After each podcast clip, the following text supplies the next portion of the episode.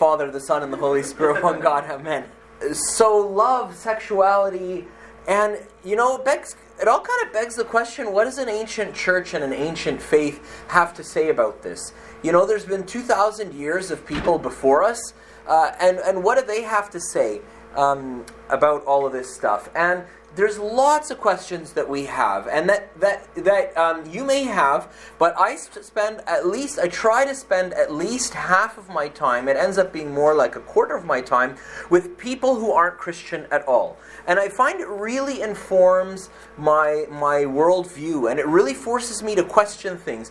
And people ask these questions why not sex before marriage or why sex before marriage or what about what's a Christian attitude towards homosexuality and transgender persons and the LGBT community? Uh, um, and where does this all fit in with faith, with friends, with a life partner? You know, like uh, romantic love, platonic love. Like, how does this? How does this all? Is this all understood um, in an Orthodox Christian understanding? And we'll find that I found that it was vastly different for me from um, from what you know you kind of hear in the world. I have to say, I kind of started on this journey of really, really looking into this stuff probably when I was about 18 or 19 or so, and the thought crossed my mind, like if if um, if sex and and all of this is about procreation alone, like just for the sake of propagating the species, then why did God not make us like deer, right? Like, you know, mating season comes along, you do your thing, you know, right? And like the, you know, females in the in the species get pregnant and then like life goes on, you know, next year mating season if it was particularly good, you go looking for the same partner, if it wasn't, you find yourself somebody else, right? And the species gets propagated and everybody's happy, right? But there's so there's so much there must be a reason why God created us as such intricate and such complex beings and part of that is sexual beings right? We have a mind we have a body we have a spirit and we have a sexual nature. And so what is wh- where does that all kind of fit um, where does that kind of all fit in? And then there's all the stuff that we see around us right? Um, like like this is April is coming up, and I was just we've been talking the last couple of days about how it's sort of like um, diversity month, and how there's a real bent, particularly this year, towards um, diversity in regards to, to gender and transgendered persons, and affirming that in the workplace and, and in school and so on. So how does that kind of all? What do we what do we kind of do with all of that? Well the best place to start if you want to understand anything in orthodoxy is always to start at the very beginning. There are three very basic premises upon which we un- like we believe and we understand everything as a function of them. The first is that God created the world and it was perfect and he created it out of love and there was no selfish intent from God there. The second is that it fell and it's fallen and there's a certain brokenness which we witness now. And the third is that Jesus Christ is restoring it through his crucifixion and his resurrection, which is an on which is an ongoing work, like a work which began at the at the cross or began from the incarnation, from his Jesus taking flesh, and has you know continued and was made perfect in in Pentecost right? And is continuing in each one of us as much in as much as we participate in it. So Jesus did his part, and now we are participating with him um, uh, in that. And whenever it comes to talking about love, the best place to always look is the Trinity Father, Son, and Holy Spirit.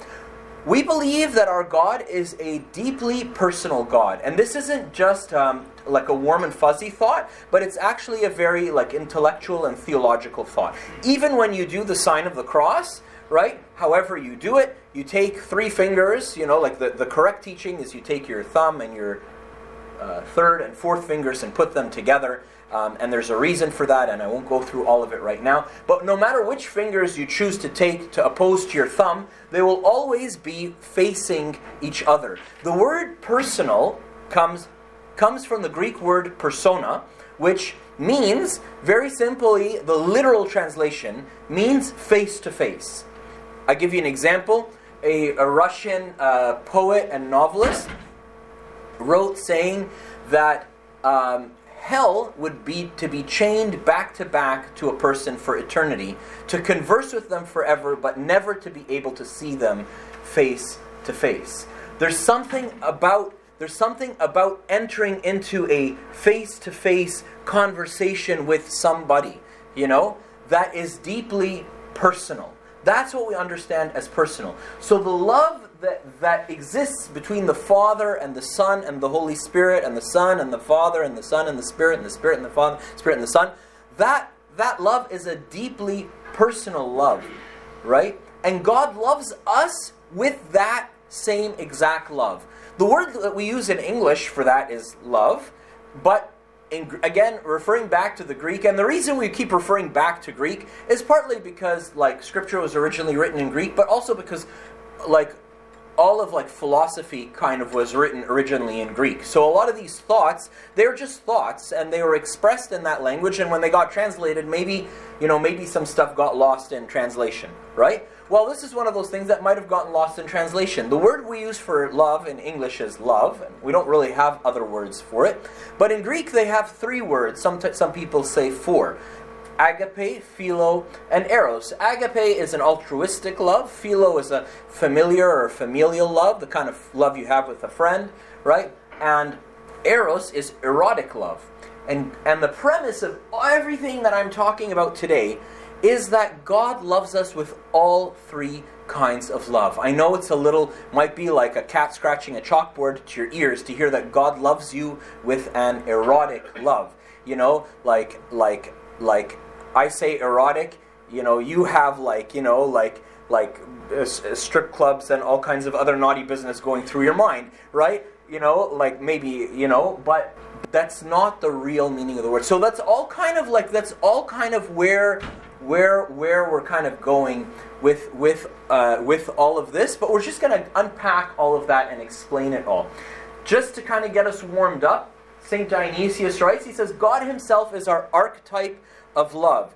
It is He, the creator of all, who out of extreme erotic loves move, moves outside of Himself and approaches humanity burning with great goodness and love and eros. It is He who is the fullness of erotic love. So, obviously, what St. Dionysius is talking about here is not um, like, you know, like the association that you and I may or may ha- not have with the word erotic, right? So, what is what is this kind of um, of eros? What is this kind of erotic love? And from that, we'll be able to from that we'll be able to unpack all these other kinds of questions. In uh, 1 John chapter 4 verse 10 says, "Herein is love, not that we love God, but that he loved us." And elsewhere says that he loved us first, right? So God moves out of great passionate love to create the universe and goes outside of himself, right? And you'll notice that there's a lot of allusions to like sexuality with that, right?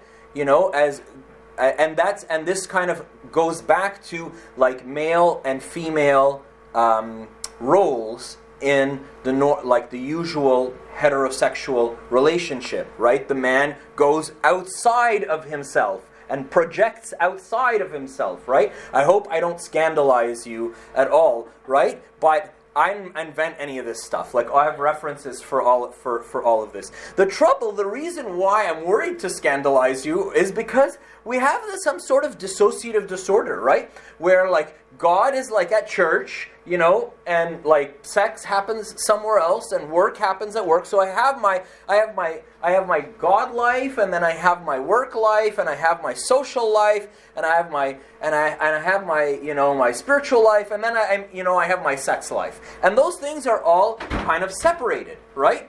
And like I, you know, and like these, this doesn't mix with that, and this doesn't belong with that, and that's just how it is, right? And so we're, we've become fragmented, you know? And the reality is, like, I'm sorry to break it to you, but you only have one life. And when this one's done, that's it. right? Right? You go from here to to, to the continuation of this life somewhere else. But I don't have multiple lives with multiple personalities uh, and multiple personas, and it's just one life. So the person that I am at work inevitably is going to be partly the person I am at church, is inevitably the person I'm going to be with my friends, and inevitably is going to be somewhat the person I am in my bedroom, right? Because I'm just one person, no matter how fragmented I've made myself up to be in my head. Another big lie, according, again, this is all understanding things from an Orthodox Christian perspective. I respect everyone and anyone who views things differently. They're welcome to that. But I, I'm just telling you what I know. Like, I can't tell you what, what other people say and believe. But from an Orthodox Christian perspective, we, we don't believe that our sexuality is an appetite. You know, it's like I'm hungry, I eat. I'm thirsty, I drink. I have sexual urges, and I go fulfill them in whatever way that I need to. You know, to kind of to, to like kind of to like discharge those that that need. You know, that's not how we see it at all. Rather, we see it we see it exactly as God. God, in His extreme erotic love, pours Himself out and creates something new.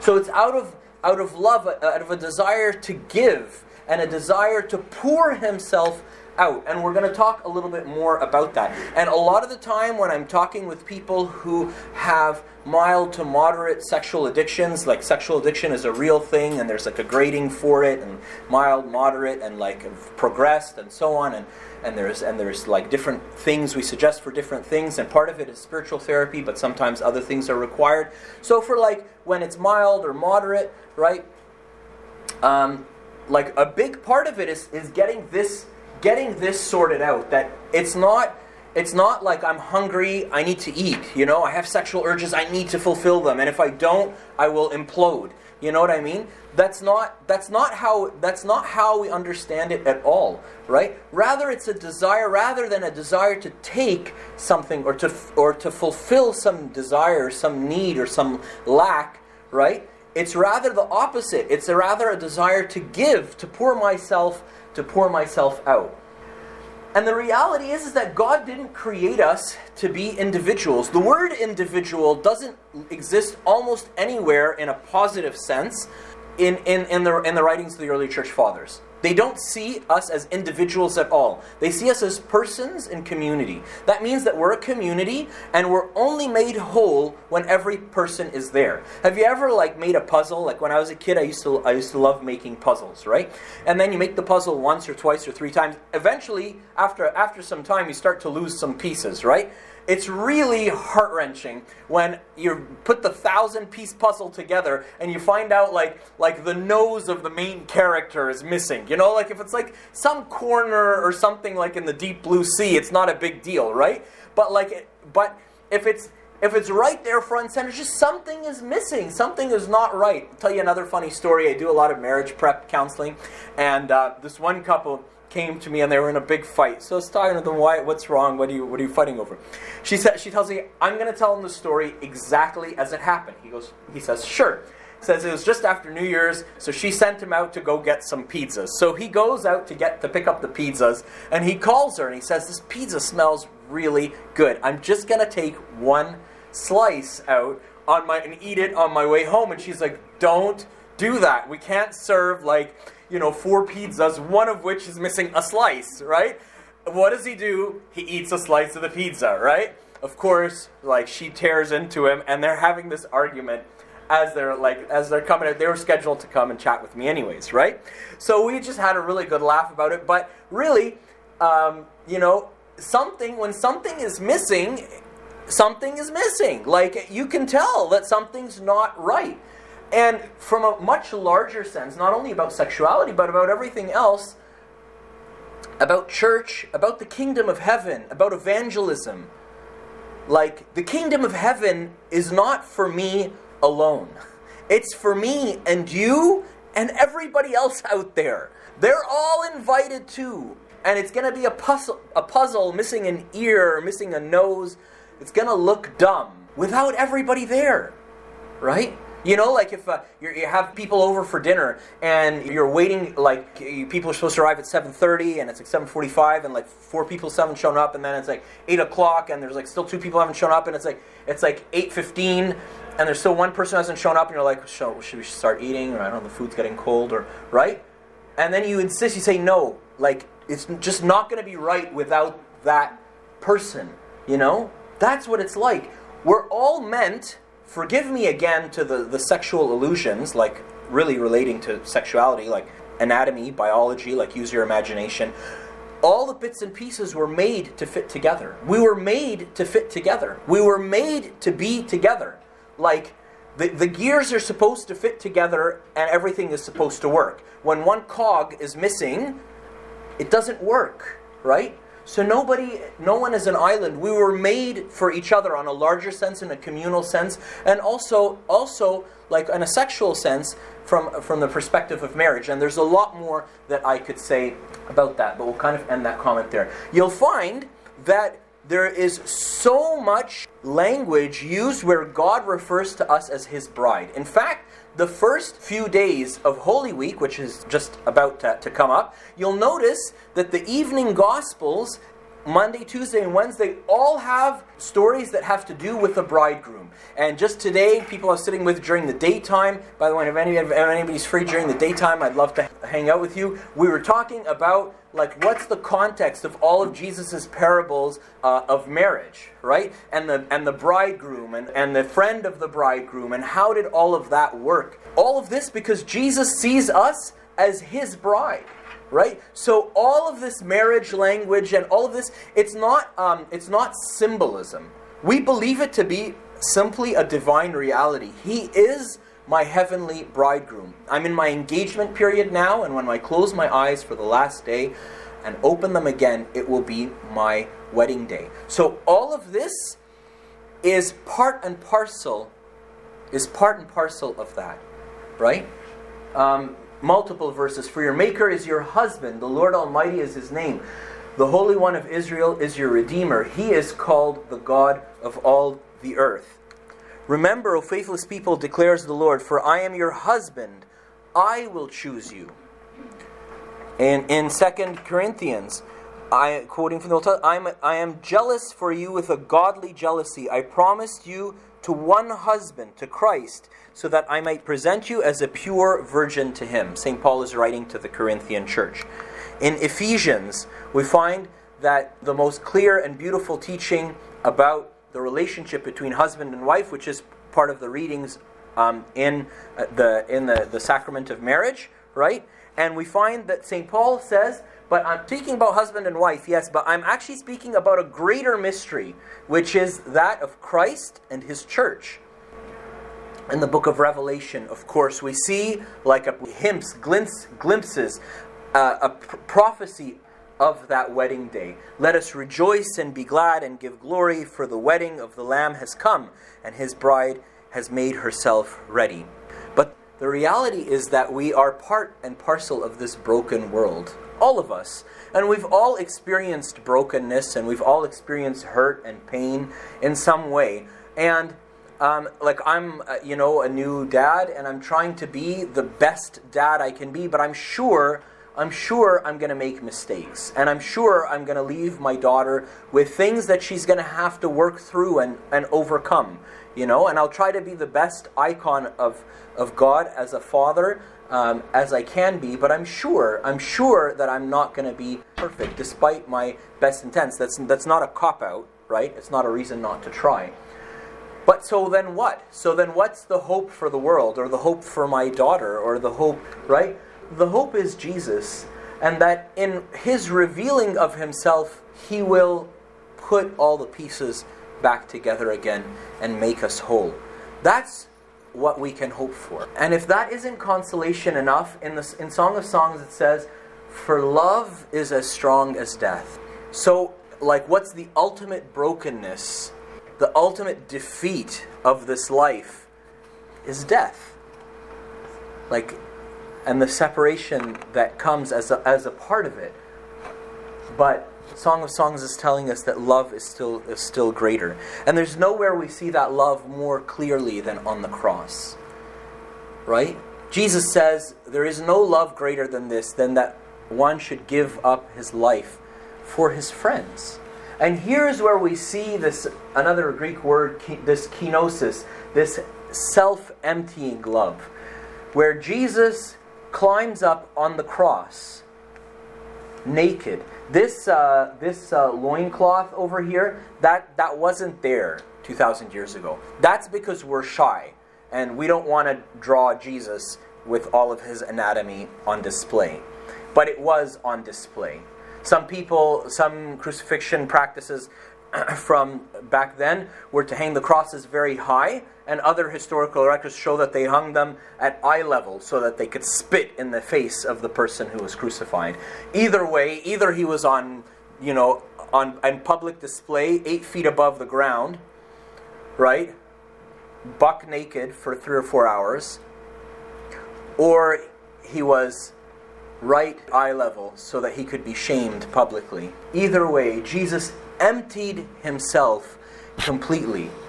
He didn't reserve any honor or dignity to himself, but he gave it all up. Why? For you, for me, because he loves us. If this is an act of love, this is exactly, this is the pan ultimate. This is the perfect erotic act of love. Why? It fills, fulfills all the characteristics of, uh, of, of Eros, which we're going to discuss right after this. Right? Think about it. Jesus climbs up on the cross naked and pours himself out. He gives us his body. That's, that's our orthodox understanding of sexuality. I, in, in, in the sexual act, I give my wife a gift, which is myself right? Which requires actually a really high level of vulnerability. Like, to just like, like, to just strip naked and jump into somebody else's arms. Like, well, are they going to catch me? Or, right? And if they do, like, well, what are they going to think? Well, like, I've got some like funny rolls and creases here and there, you know, like, right? Like, like you, you know, and I, honestly, and we do like like we do a lot of this in our marriage prep counseling and stuff like that, and getting kind of like people r- ready sort of for this new part of their life, right?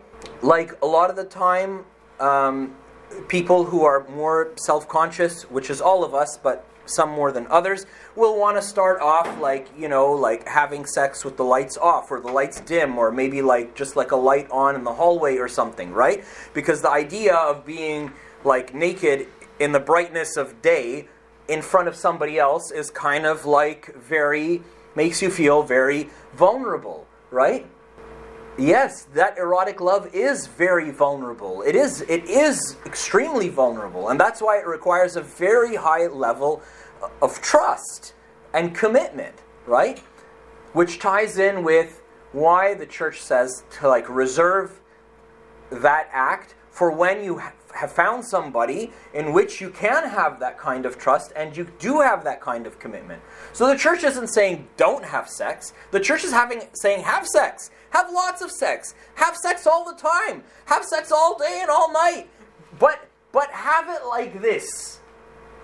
Have it where you're giving yourself, where you found somebody that you trust enough that you can just Throw yourself into their arms in complete vulnerability and know that you will be respected and loved and honored and that they will reciprocate and do the same back for you. So three kinds of love. Agape is this is this altruistic um, and love.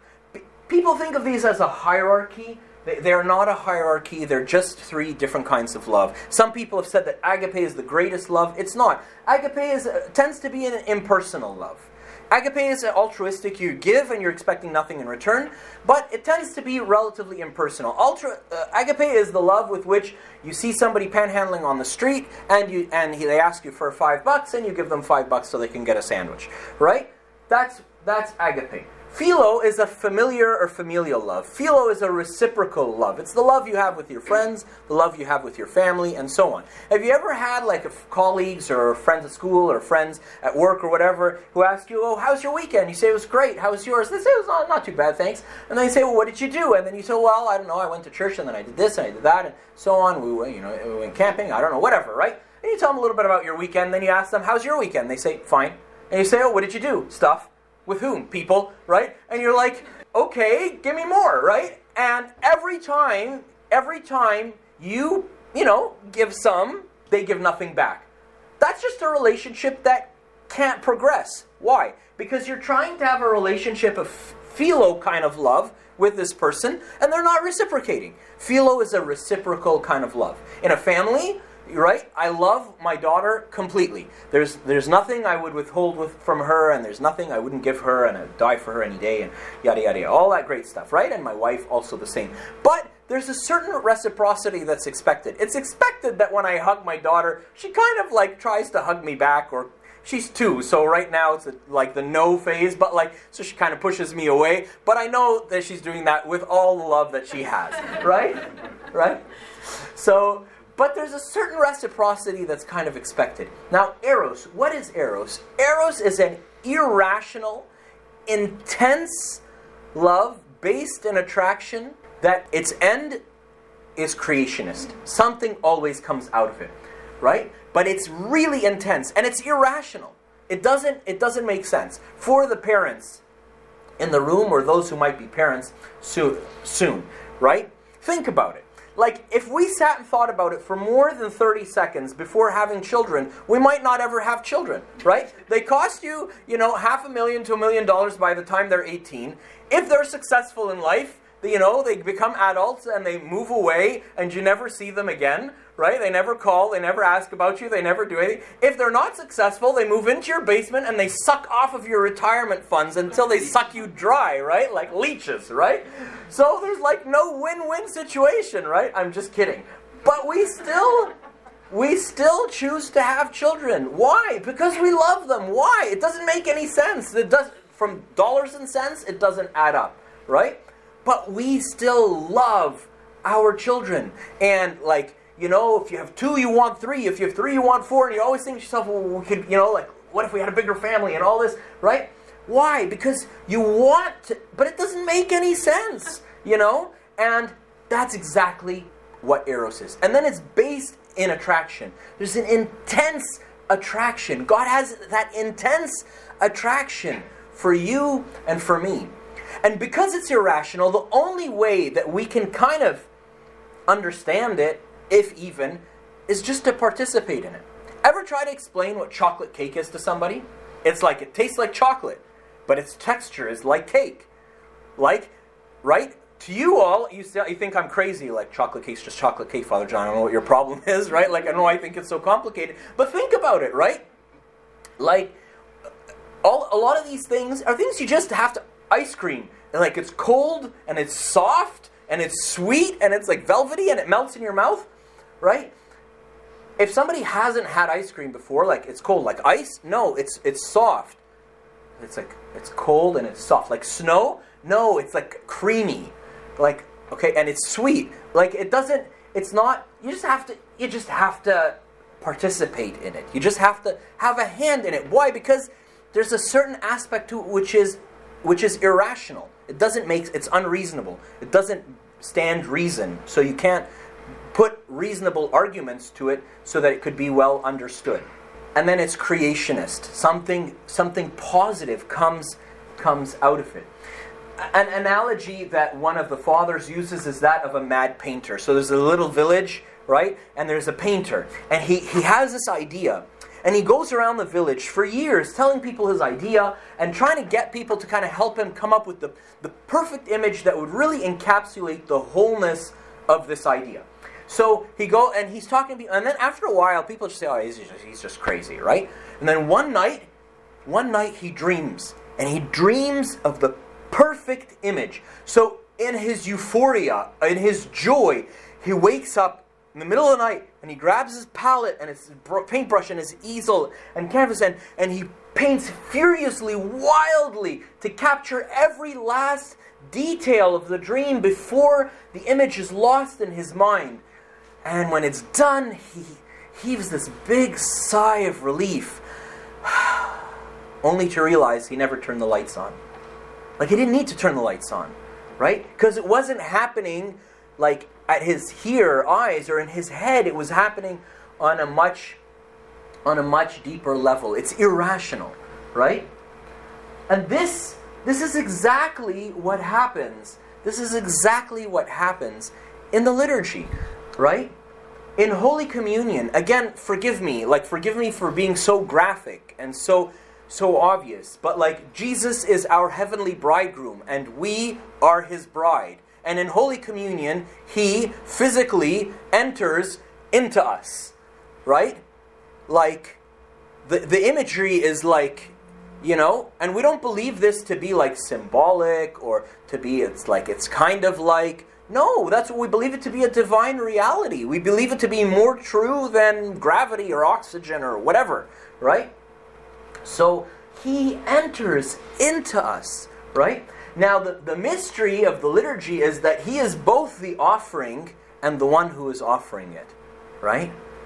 Whereas in in like the priest like like the high priest himself, the Lord Jesus Christ, in the liturgy, we believe he is present as the high priest, and I am assisting him, like as, a, as an ordained priest, you know, right? And I say, and he makes this bread into his holy body, and I do the sign of the cross on it three times. But it's not because I did the sign of the cross on it three times that it became the body of Christ, is because he made it this bread into his body. Correct me if I'm wrong, Abouna right? So it's the Lord Jesus Christ who is himself officiating, who is himself doing. So he is both the offering and he is the one who is who is offering it.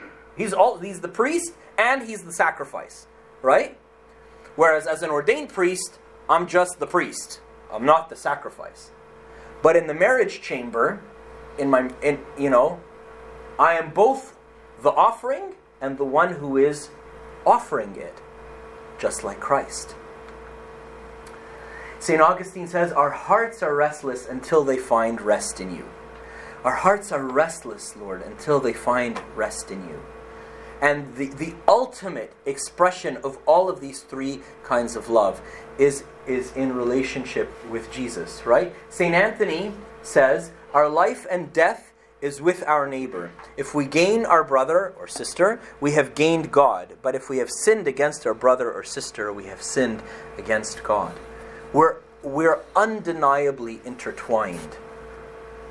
Your existence is undeniably tied with mine. Your well being is undeniably tied to mine.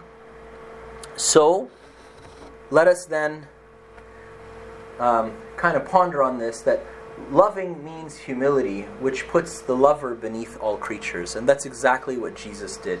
To love us, he, he didn't love us from the top down, He came from the bottom and loved us first. He offered Himself first, right? So this is.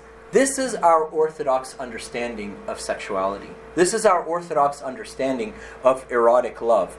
And I just felt that we couldn't possibly start tackling questions like a Christian attitude towards homosexuality or towards or towards tran- transgendered uh, persons or, or just the, tr- the whole transgender you, can, you know topic um, or sex before marriage without kind of being all on the same page. So I figured this would be our 37 minute introduction, right? And then we could go from here to your questions and then we could I could answer them specifically as they come.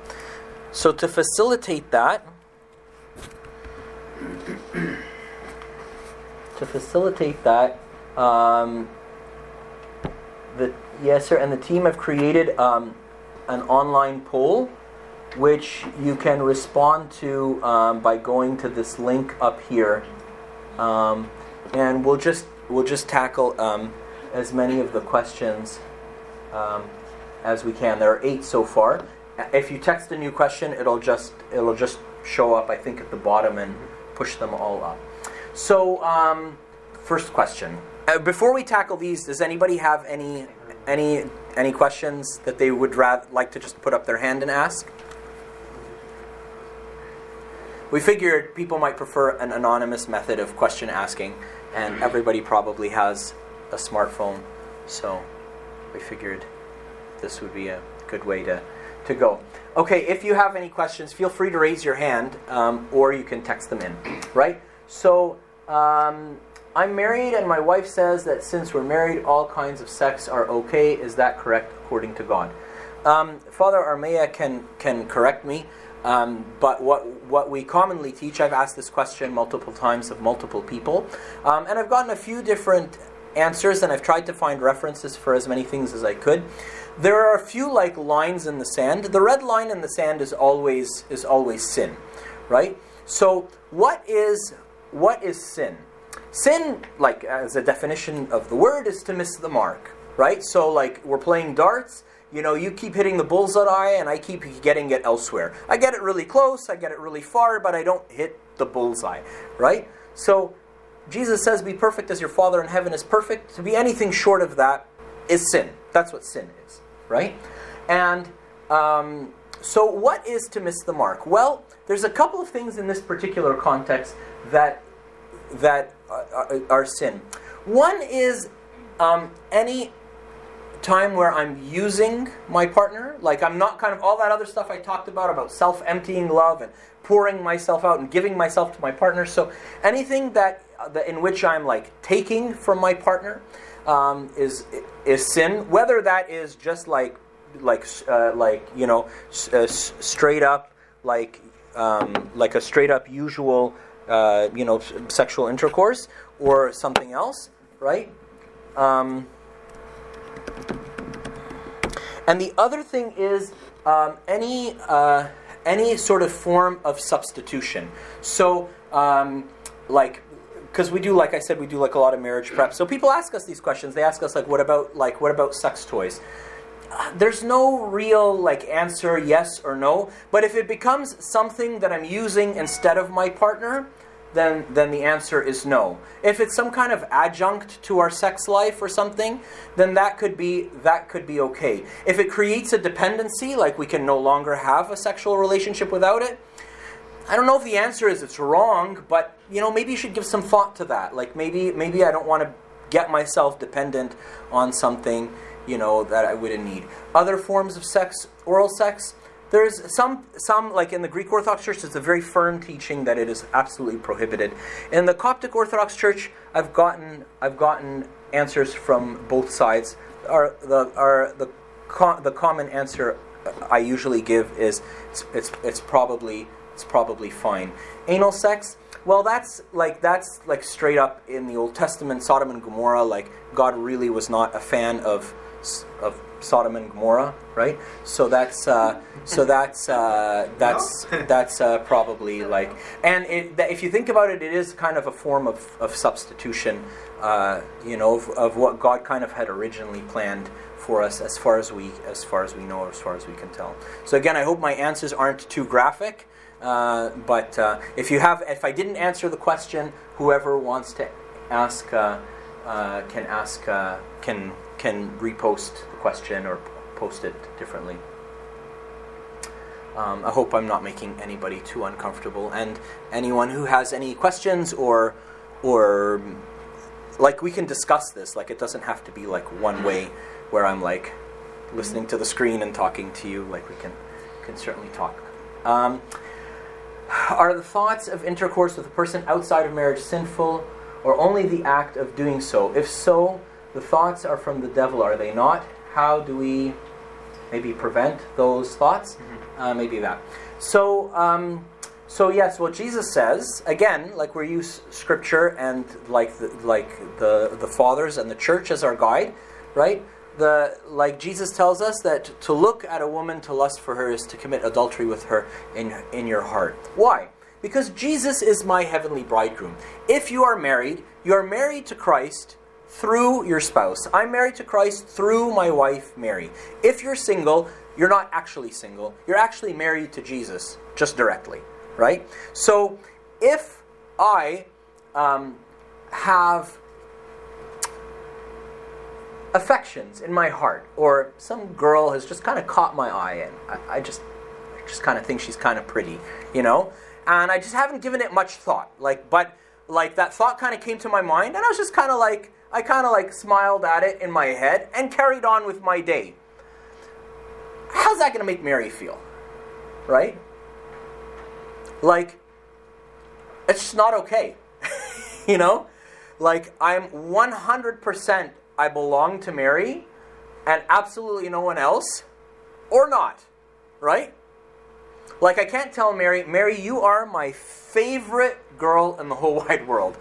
If it were up to me, I would totally spend like like Monday, Tuesday, Wednesday, Thursday, Friday, Saturday with you. What happens on Sunday? you know, right? That's the like right? You know, like it's an exclusive like the, the it's an exclusive relationship, right? And it is that why? Because Mary loves me with that kind of love, right? Like if we kind of just had like an open relationship where everything was kind of open, right? Um, maybe like like I'm not saying that that would be okay, but I'm just saying from a common sense perspective now. Like I'm not talking from a spirituality or religion or whatever perspective. Just from a common sense perspective, you know, maybe if it was like there was some, some kind of mutual understanding or whatever. Let me just turn this on so that it doesn't go into screensaver mode. Um, right? Maybe that would that could be okay, right? But unless there's that mutual understanding that like this is an open relationship or whatever, then that's just not okay. Like, and I'm talking here on a, just a societal kind of like level. You know what I mean, right? So Jesus, you know, gets down on one knee, and you know, with like a five carat diamond ring, and says, "Will you marry me?" Right?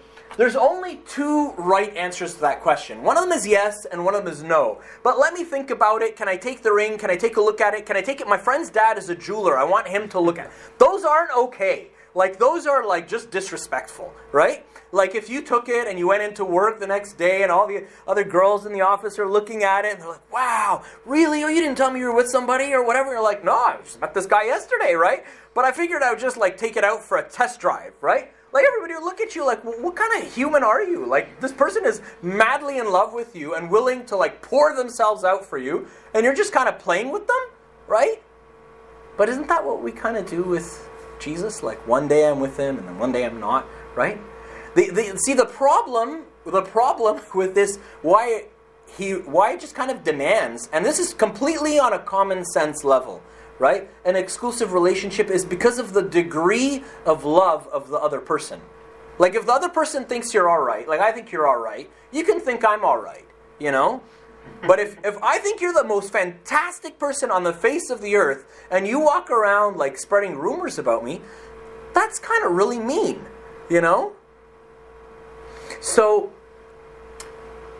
um, that's why, you know, I, I have I, I have purity uh, or chastity is the word we like to use, right? Like of body and of mind and even of my emotions, right? And God knows we're all human, right?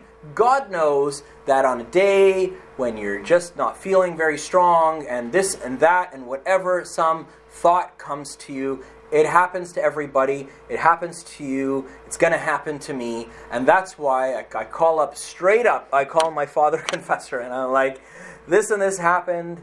And I really, I just really don't, I really, I want that to further, further this thing away from me. Learn something from Father Anthony. I really love him, right? He says something, and, it, and it's been uh, it's been a wealth of of knowledge, like of, of, of wisdom for me. Uh, but he said he said this in a talk I heard once he said, uh, he said, I love everybody. I love men, I love women, I love everybody. And I'm a priest. I care for men, I care for women, I, I serve everybody, right? And I'm not going to discriminate on people based on gender or whatever. But there's something that I know. Every woman out there has the ability to rob me of the one thing I hold the most dear in this universe, and that is my marriage and I always keep that before my eyes. I love everybody. I hug everybody. I welcome everybody. I love everybody. I tell everybody out there I love them, male, female. I don't discriminate against anybody, but I keep that in mind, right? Because I need to know that I'm made of dust, and any day, any day, I could lose what I hold most dear. So I kind of keep my eyes on that. It's kind of an answer to question two. Feel free to pipe up, by the way, if there's if you have any comments or thoughts or anything. Um, question three: Can married couples use birth control, such as IUDs, condoms, pills, etc., without it being a sinful thing? Absolutely. Why? Because we believe that our sexuality is all that I talked about. It's participating in this great erotic love of, of God, right?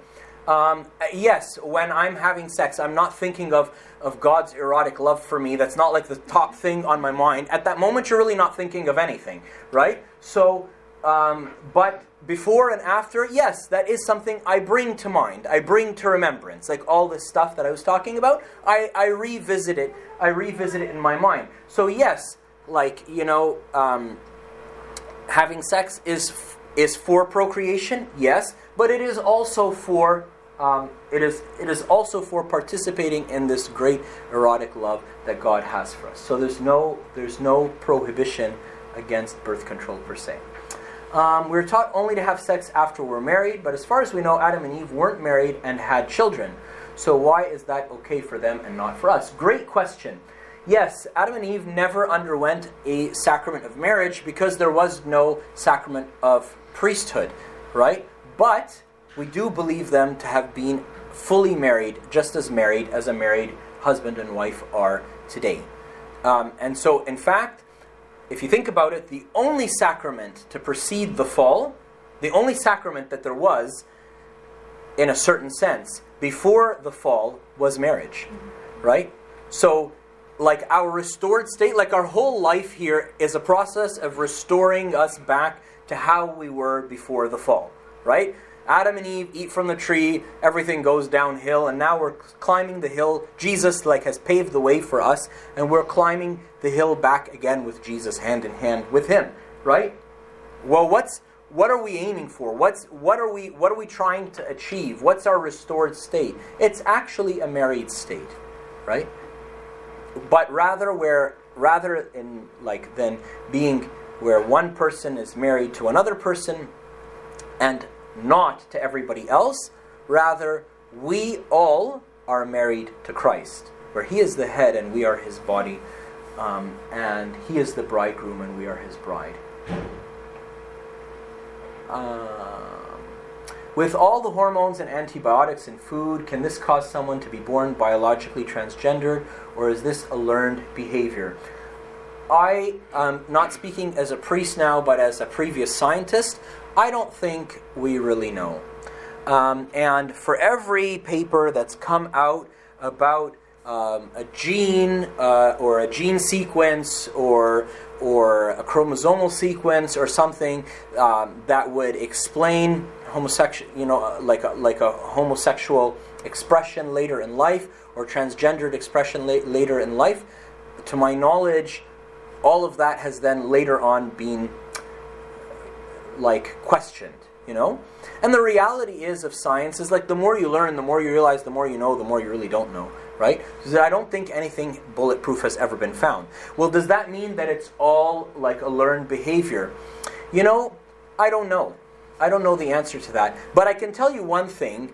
Um, I can tell you one thing is that it doesn't really matter. Well, maybe it does matter.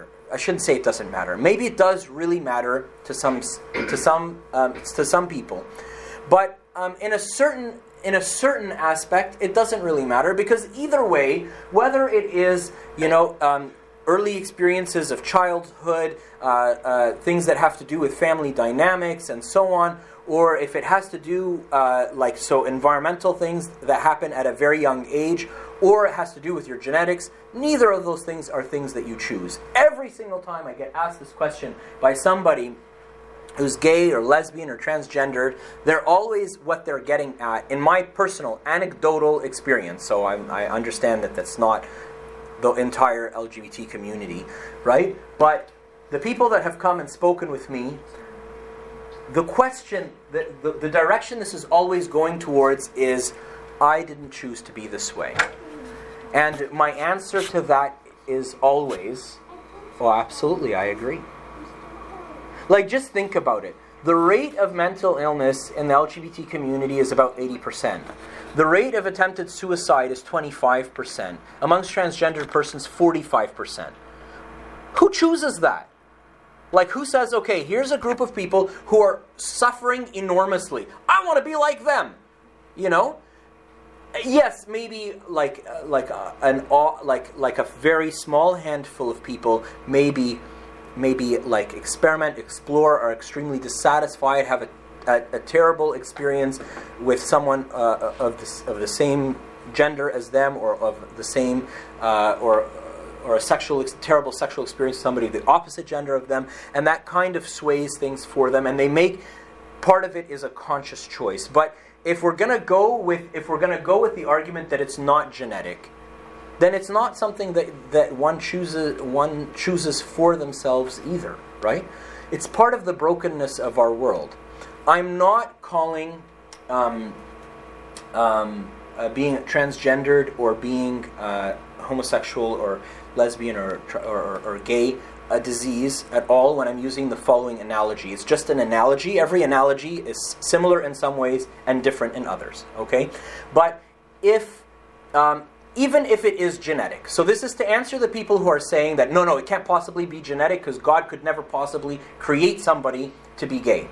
I have a whole bunch of friends, uh, female friends, that um, are BRCA1 positive. BRCA1 is a, a gene uh, which, if you are born with it, you will develop breast cancer. And if you don't have your breasts excised, like removed, right, you will almost certainly 95% chance be dead by age 45, right? It is that is a gene that you are born with, right? So God did not create Adam and Eve with with an active BRCA1 gene. But now people are born with an active BR, BRCA1 gene right? So that's just that. Like, remember the first thing I, one of the first things that I said were like three initial premises. God created the world and it was perfect out of love. We kind of messed it up somehow as a humanity, right? And you know, Christ has restored has restored it and is restoring it, right? So this is just it's just part of our it's just part of our fallen state. If the word fallen is very uh, is, is offensive to people who are part of the LGBT community, right? Um, not fallen. It's part of our distorted state. It's part of our state which is different from what God created us from in the first place. Right? Whatever most gentle words you would like, I'm okay with. I'm okay with with with with all of with all of that, right? But simply said, from an Orthodox Christian perspective, we don't believe that that's how God made the world, and we don't believe that that's how God intends for all eternity to be. However, God loves you unconditionally, accepts you unconditionally, wants you in his family, absolutely, without a shadow of a doubt. So the party line is unconditional love and acceptance. Hazard a guess. Hazard a guess. What is the rate of um, of homosexuality in the Coptic Orthodox Church in people who are currently Coptic Orthodox? How many people in the room? Let's just show of hands right? How many people in the room would say less than 1%? Raise your hand. Okay, how many people would say 1 to 5%? Raise your hand. Sure. How many people would say 10%? Raise your hand. How many people would say 20%? Raise your hand. So it's about 10%. So how many are we sitting in the room here? I don't know, about 30 people, right? If we're representative of the Coptic Orthodox Church, maybe three of us here are you know, either either are like lesbian or gay, or or identify ourselves as that anyhow, or or are questioning, are confused, are really not certain, like if I really want to marry somebody of the opposite gender and live with them for the rest of my life. You know, I don't really feel particularly attracted, or some I'm only somewhat attracted. Ten percent so we like we as a church like like all of this like gender neutral language and and all of this stuff like this isn't something that we have to adopt for the workplace or this isn't something we have to adopt for evangelism. This is something we have to we, we, we have to embrace if we love our own brothers and sisters if we love the people we've grown up with if we love the people we went to school with if we love our biological brothers and sisters and so on. When we have a question at the back. Yes please. It's just a follow-up question question. Yes. Um, relating to that, and it has to do with just discernment and how um, how we can respond as Christians to this. I often find myself in groups where people do identify as transgendered or lesbian or gay, um, and then I'm always faced with this interior battle where. You know, I feel like I'm an imposter as a Christian if I don't proclaim what we feel about um, you know, people who have different sexual orientations or identities.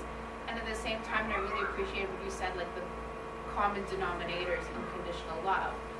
And I can feel that they think I'm not going to accept them, and that really hurts, right? It does. It and does. I, I want to do this. So, but when I do that, I'm like, oh my gosh, am I not being a good Christian?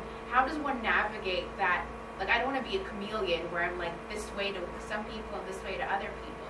But I don't want anybody to feel so excluded and unloved when that's actually not my my state of being, right? So how, how does one navigate that with wisdom and not feel like they're an imposter in either situation? The party line is unconditional love and acceptance. Unconditional love and acceptance. Whether whether I'm loved in return or I'm not, whether I'm treated with suspicion or whether it's reciprocated, right? Just a constant unconditional love and acceptance. And most likely the question will somewhere come up and and it's come up to me. Like there are about there are about five guys who are gay who, who come to my church on and off, three who come relatively regularly. One of them is militant, like he like preaches homosexuality to me every time we sit together, right? Yeah. So, and I'm when I use these words. By the way, these are these are word like these these are this is like a this is like a science, and I'm not I don't make these words up. Like the word militant, like there's four classes, right? And that's like that's the kind of the most kind of uh, intense class. I don't know what the right word for that is, right? Forgive me if I'm not using the right words, but the word like militant is the people who are out there preaching and telling people like like this is right, you have to do this, you have to accept us, and all of that, right? There's one guy like that. There's another guy who's kind of like that. And so at one point he came up to me and the, the, another guy and he told me, like, so Father John, like, so then you don't really believe what's in the Bible. I was like, uh, no, no, no. I believe, I believe everything that's in the Bible. And then he's like, so how come you still love me? I'm like, because God loves you. And so I love you. And like, like who died and made me God, or who died and made me whatever, like the accuser of the human race, which is actually Satan, not God. But anyways, right? You know, like, like, what right do I have to judge you or to accuse you? Or God put me here to love you, so I love you, right?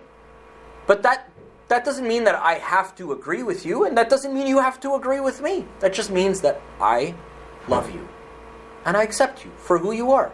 You don't need to change. You don't need to change what you think or what you believe. Right? And I don't need to change what I think or what I believe. So I think that if you just present unconditional love and acceptance, that is the best thing. And that the question will inevitably come up at some point, right? And then you'll be able to, you can share some of the stuff, all the stuff that we discussed, right? And say and the, and what I believe, and I respect very much what you believe. But you asked me like what I believe, so I'm just tell you what I believe. And if you ever get fed up of hearing what I have to believe, you can just tell me, okay, thanks, I've heard enough, right? And I'll just be quiet, and I'll go back to just loving you like as you are, right? Uh, right? But if you want to know like what I believe is like you know when God created the world, He created it like with Adam and Eve in paradise, and that was the paradise state. And we're all kind of on our way back to paradise, so that's how we're going to live forever. You know. So you think that you and him should agree to disagree about like so he's militant and says this is the way, and and you say that this is the way, and you agree to disagree.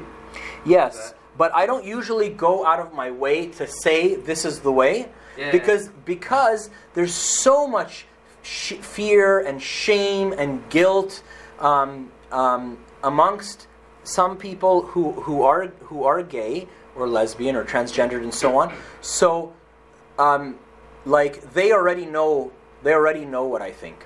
Yeah. Let's take a completely different example where you have uh, uh, you know a lovely heterosexual couple who are cohabitating. They live together And if they live together, they're sleeping together. And if they say they're not sleeping together, I believe them. They aren't sleeping together today. They probably will be tomorrow, right? So, right? I love you and I accept you, and I don't think this is a good idea, right? But I'm a priest. I don't need to say, like, I don't think this is a good idea, right? They already feel judged by standing in my presence, right? So all I need to say is, I love you and I accept you and I welcome you with open arms, right?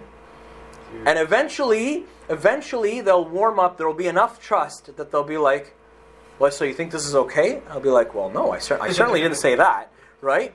But that does it matter? Like sometimes I'll even sometimes I even won't give a straight answer. I say, it really matter what I think? Doesn't it just really matter, like how I treat you, right? And then people will push the question sometimes. But what do you? But what do you really think? But what do you really think I should do? And then I'll go into all of this self-emptying love and blah blah blah, and that this is all this is all to participate in the love of Christ. So like he created a model for us of that. And if you really love each other, this is to the heterosexual cohabitating couple, and you really have that commitment and you really have that trust, get married, right? Like we have a bride, we have a groom, we have a priest. Let me find the witness. I get this all done for you in 20 minutes, right? And have the blessing of God in your life, right? There's no like there's like like the church doesn't want to prohibit you, it wants to empower you, right? But I don't even I, I don't even go down that road until I get invited. So you're Uh, extra tolerant, or uh, not extra tolerant, extra sensitive in your speech until they. especially towards people whom I think already are are like Wounded. wounded and burdened by guilt and shame and fear and so on. Yeah, there's uh, two, Andrew and Monica. Sorry. Um, so in either that that example or the example of seeing something LGBTQ, um, in any sin, uh, as Christians, brothers and sisters of Christ, don't we have an obligation to tell someone the right path? Don't we have an obligation to let them know? And I guess that's kind of like where that struggle is coming from. It's that I want to be a good Christian, and obviously, in some in some cases, I have a lot of friends who they will not discuss their sexuality at all. It's radically clear, you know, their preference. Um, and they know I accept it, and they know I love them, and they know all of that. They know all that good stuff. And because they don't bring it up, I don't bring it up. But I feel like I have an obligation, just as much as if I had a friend who decided to um, abuse a drug or abuse something else, I have an obligation to look at them and say, this is what God wants for us. This isn't the model He created for us. And I care about your salvation as much as I care about my salvation. And I want to see you up there with me. So don't we have an obligation to, I guess, approach the subject at the very minimum instead of just kind of being sensitive and playing coy until they decide to bring it up? And I understand the guilt, I understand the fear, I understand the shame. And I can guarantee you that gentleman who is incredibly militant probably doesn't have as much fear, shame, guilt as some of the other ones who go to your church who. It's the other way around. Actually, he has tons. Oh, really? Yeah, yeah. He he has a conversation with me and then he disappears for a year. And I chase him and I go visit him in his workplace and I, I go find any way to kind of reestablish contact with him just to love him. I, I, I don't do any of the talking when I see him. I just all I do is listen. I can't even get a word in, right? Well, I'm mistaken, but in Right? No, no, not at all. Is that also there? So- Yeah, go ahead. Yeah. That's very similar to what I was gonna say. Like, if the world and like the society we live in right now is very you love everyone and tolerate everything. So then, yeah, obviously, supposed to be Christians loving everyone, accepting everyone. But different. Love and tolerance are very different things, right? Tolerance is I'm okay with you being around, right? Love is I'm going to go out of myself. I'm going to go out of my way. I'm going to go I'm going to go out. I'm going to reach out to you. I'm going to I'm going to go to great expense for you. I didn't say tolerance. I said I said unconditional love and unconditional acceptance, right? I never said tolerance, right? I You're taking it as far as I can tolerate to you. me sounds like tolerance. Yeah, I can tolerate you. I'm okay. I'm okay with you being here. I'm okay with you working here. I'm okay with you being in my group of friends. I'm okay with your existence. Jesus doesn't say I'm okay with you. I'm o- I'm okay with you. Somebody invites you to heaven. Fine, we'll find somewhere where we can just stick you like out of my line of vision. You know what I mean, right? Like somewhere over there, right, where like I can like I'll live with it. You know what I mean, right? Jesus doesn't say tolerance, right? And and to to, to Andrew's point, Jesus did actually call people out. He did call people out, and he did tell some people, "Woe to you!" And he did tell, tell some people, "What you're doing is wrong." He did. He did. What did all of those people have in common? Lord, have mercy upon me. They are all black dressers, right? They were all clergy. They were all theologians. They were all scribes. They were all. Jesus didn't do that with The Samaritan. The Samaritan woman. He didn't do that with the woman caught in the act of adultery.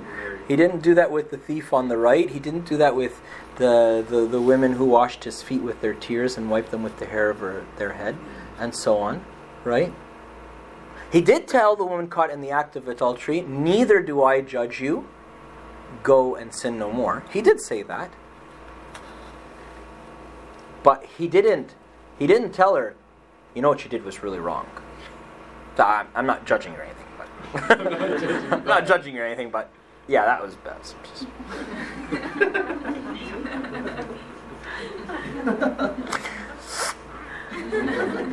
You know, right? He didn't do that. He just he just told her, "Neither do I judge you. You know what's right. Now just do it." Right? So I don't know. And like and then like like you don't know what I do in my bedroom. Maybe I do all kinds of like aberrant and sinful things in my bedroom. How do you know? So it gives me the right to judge this person and not to judge others. If I'm gonna like if I'm gonna start if I'm gonna start like you know judging, I might as well just judge everybody. You know what I mean, right? So like I, I don't know. I just feel like it's not my place. It's not my place to tell to, to tell somebody right from wrong unless they ask me, right? And the reality is is that I think I think most people know. That most people know what or they think they know like what the cr- Christian stance doctrinally is on the issue. They just don't know what our Orthodox Christian stance is behaviorally on the issue until we show them. I don't know. I think Andrew, you had like some something else you want to say. You kind of touched upon it, but I guess, and at the end of it, what I really I envision is that if I see a friend who's committing any other sin, I feel obligated as his brother to Christ, who is someone who unconditionally loves him and wants him to gain salvation, to tell him, hey, let's not do that again. But all of a sudden, this specific issue, it's kind of like, let's just No, it's not this specific issue. I don't do that. I don't. I don't do that with anybody. I don't. I don't. I don't know. I don't know who taught you what. That's none of my business, right? right, right, right. But, but I don't. Yeah, I don't know. I just. I don't like. It's none of my business, right? It's none of my business. Like, right? It's none of my business. If I have license, like sometimes somebody gives you license. Somebody asks you a question. One of the key people that I serve with at church has a lot of insecurities. She's a lovely, lovely person, but she's very, she's a lot of insecurities. And she covers them up in a whole variety of different ways. She said to me no less than 10 times, Father John, if I'm ever doing anything that you don't think is right, or that bothers you, or that annoys you, or that is wrong, or, or that is displeasing to God, please tell me, right? And I tell you, I pray 10 million times before I say anything to her. Why? Because she's got, all, she's like, she's full of insecurities, right? So I want to say something that's going to help her be more restored, like be more like Jesus. Not something which is going to make her like hurt her. You know what I mean? Advertently or inadvertently or whatever, right?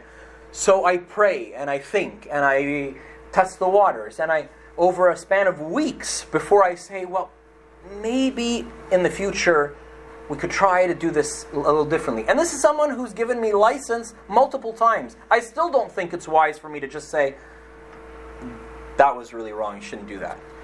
Right? Then I have, uh, there's other people that I serve with that are extremely humble.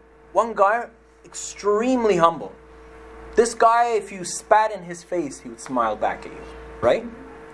So, when, like, and, and, like and he's my like my like my brother in Christ, and he comes for me to confession and all this. I'm a spiritual guide and so on and so. On. So when I see him do something wrong, I pull him aside and I tell him, you know, Habibi, like you know, maybe we try this, we try that, because I know that it's not as complicated. You know what I mean? So I think it, it, it requires judgment, but all of this is with people with whom I have access, with whom I have a license to do so, right? Um, with people who have invited me to have that role in their lives. But just randomly, like people that I know or acquaintances or colleagues or whatever. No, I don't think. I don't think that that's. I just don't think that. I don't think it's right. I don't think it's wise. I don't think it's helpful.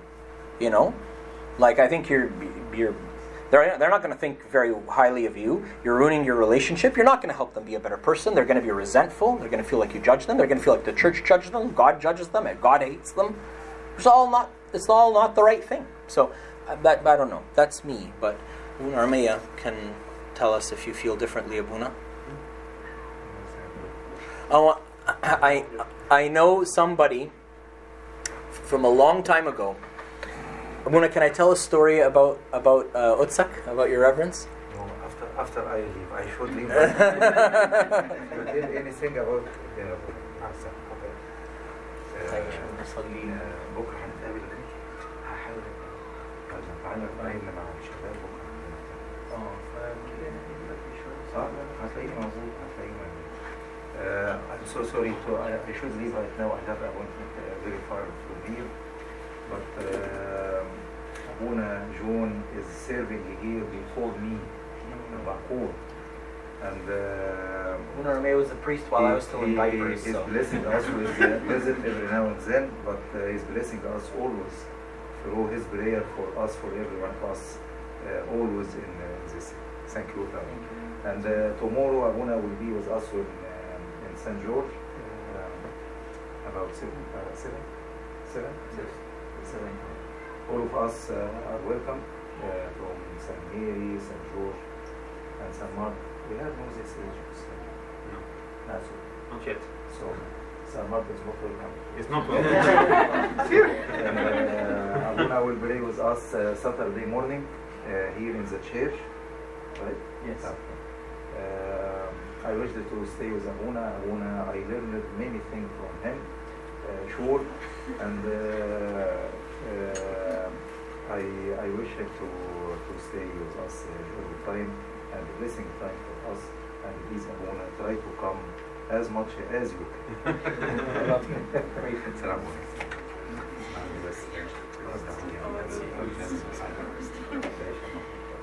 Uh, by the end, Abouna will give you, uh, this is a small booklet. Uh,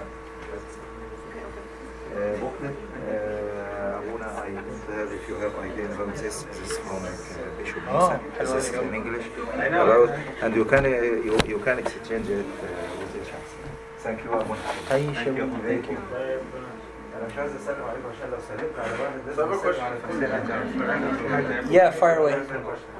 افتكر دايما آه، نقطة قالت لي وانا صغير لو واحد صعيدي دخل السينما So سلم you على take كل the ده. tolerance أنا كل ما كل ما سلم على add to it or go many steps farther. I think so.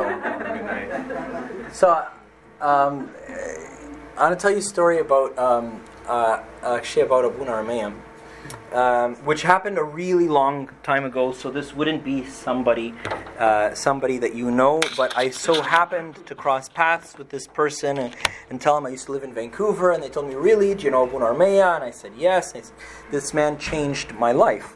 And he said, "Oh, tell me."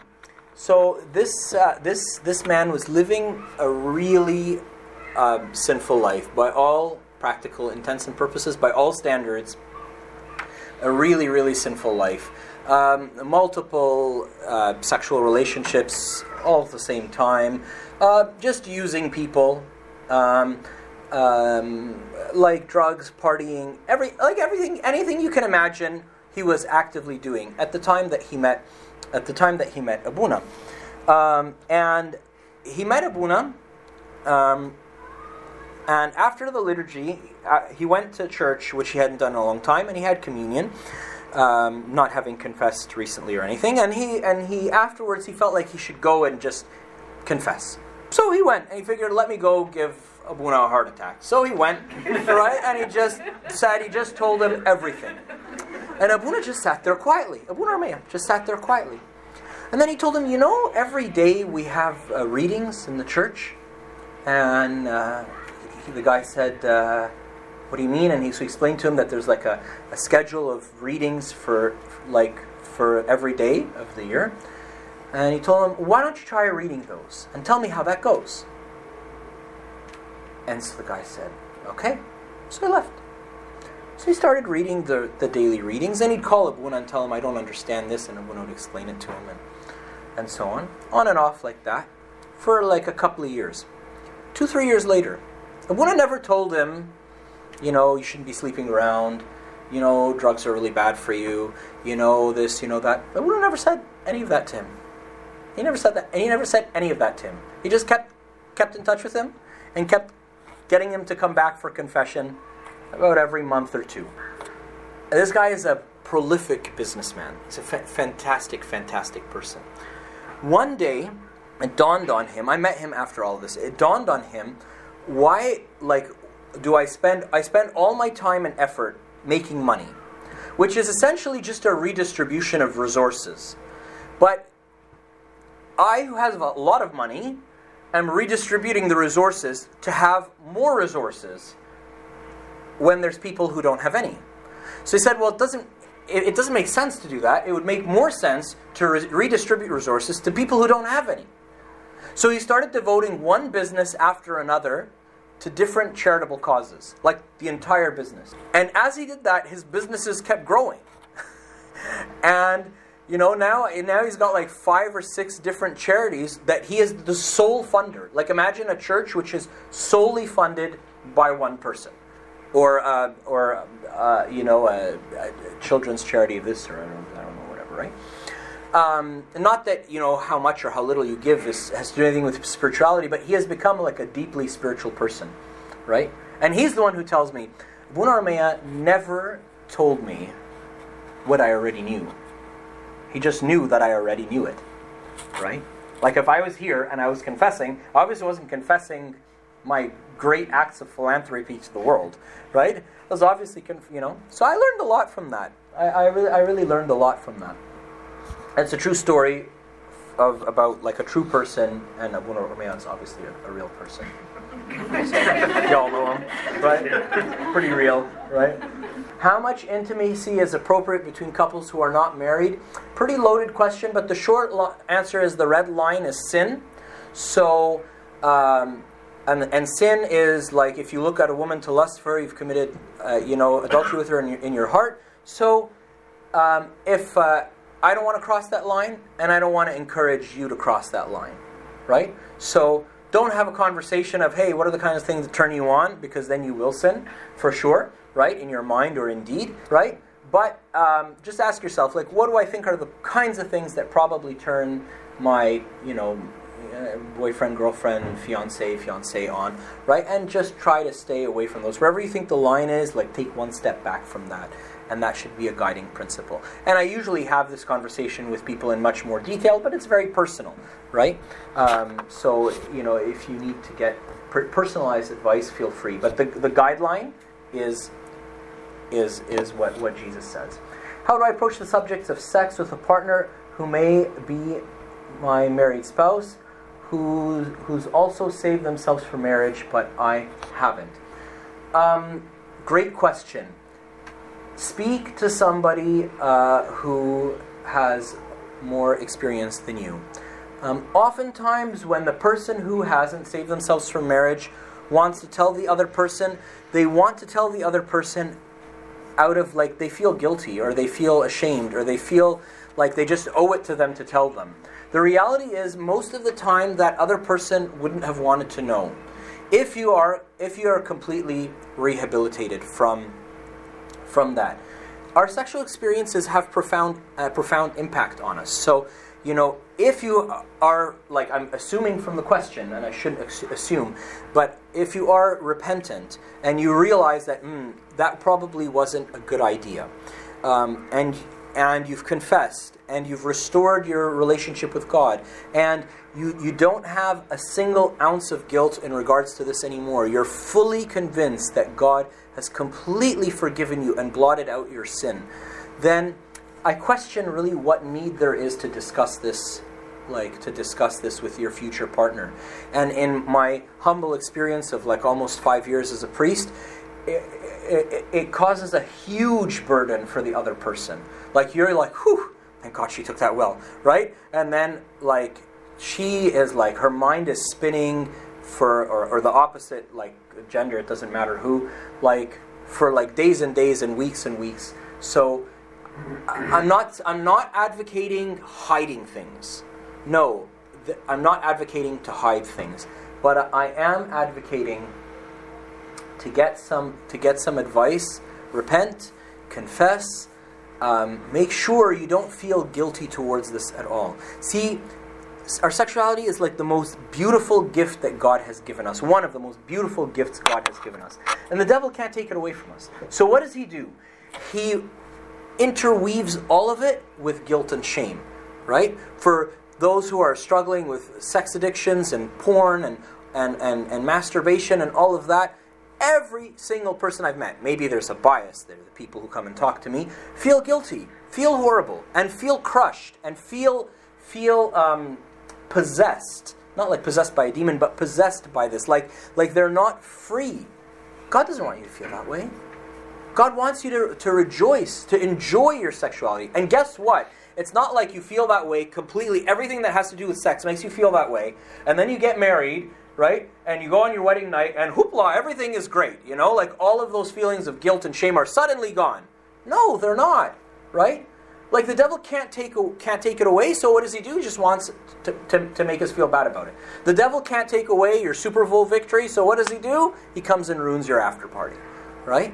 So don't don't live with guilt and shame. God doesn't want you to feel guilty, right? That's another thing that's been taught a lot. God wants you to feel guilty for your sins. You should feel guilty for your sins. God doesn't want you to feel guilty. If you if if if I did something that hurt your feelings or something, would you want me to wallow in guilt and shame and uh, and you want me to feel horrible about myself? No. If I'm your friend, you just want me to just not do it again. Like recognize I did something wrong. Apologizing would be nice, and then just don't do it again. And that's what Jesus says to the one caught in the act of adultery. He says to her, Neither do I judge you. Go and sin no more. God is actually, from a moral perspective, very neutral about sin. He doesn't think that sin is bad or that sin is good. He just thinks like, like just just don't do it. You just weren't meant for that.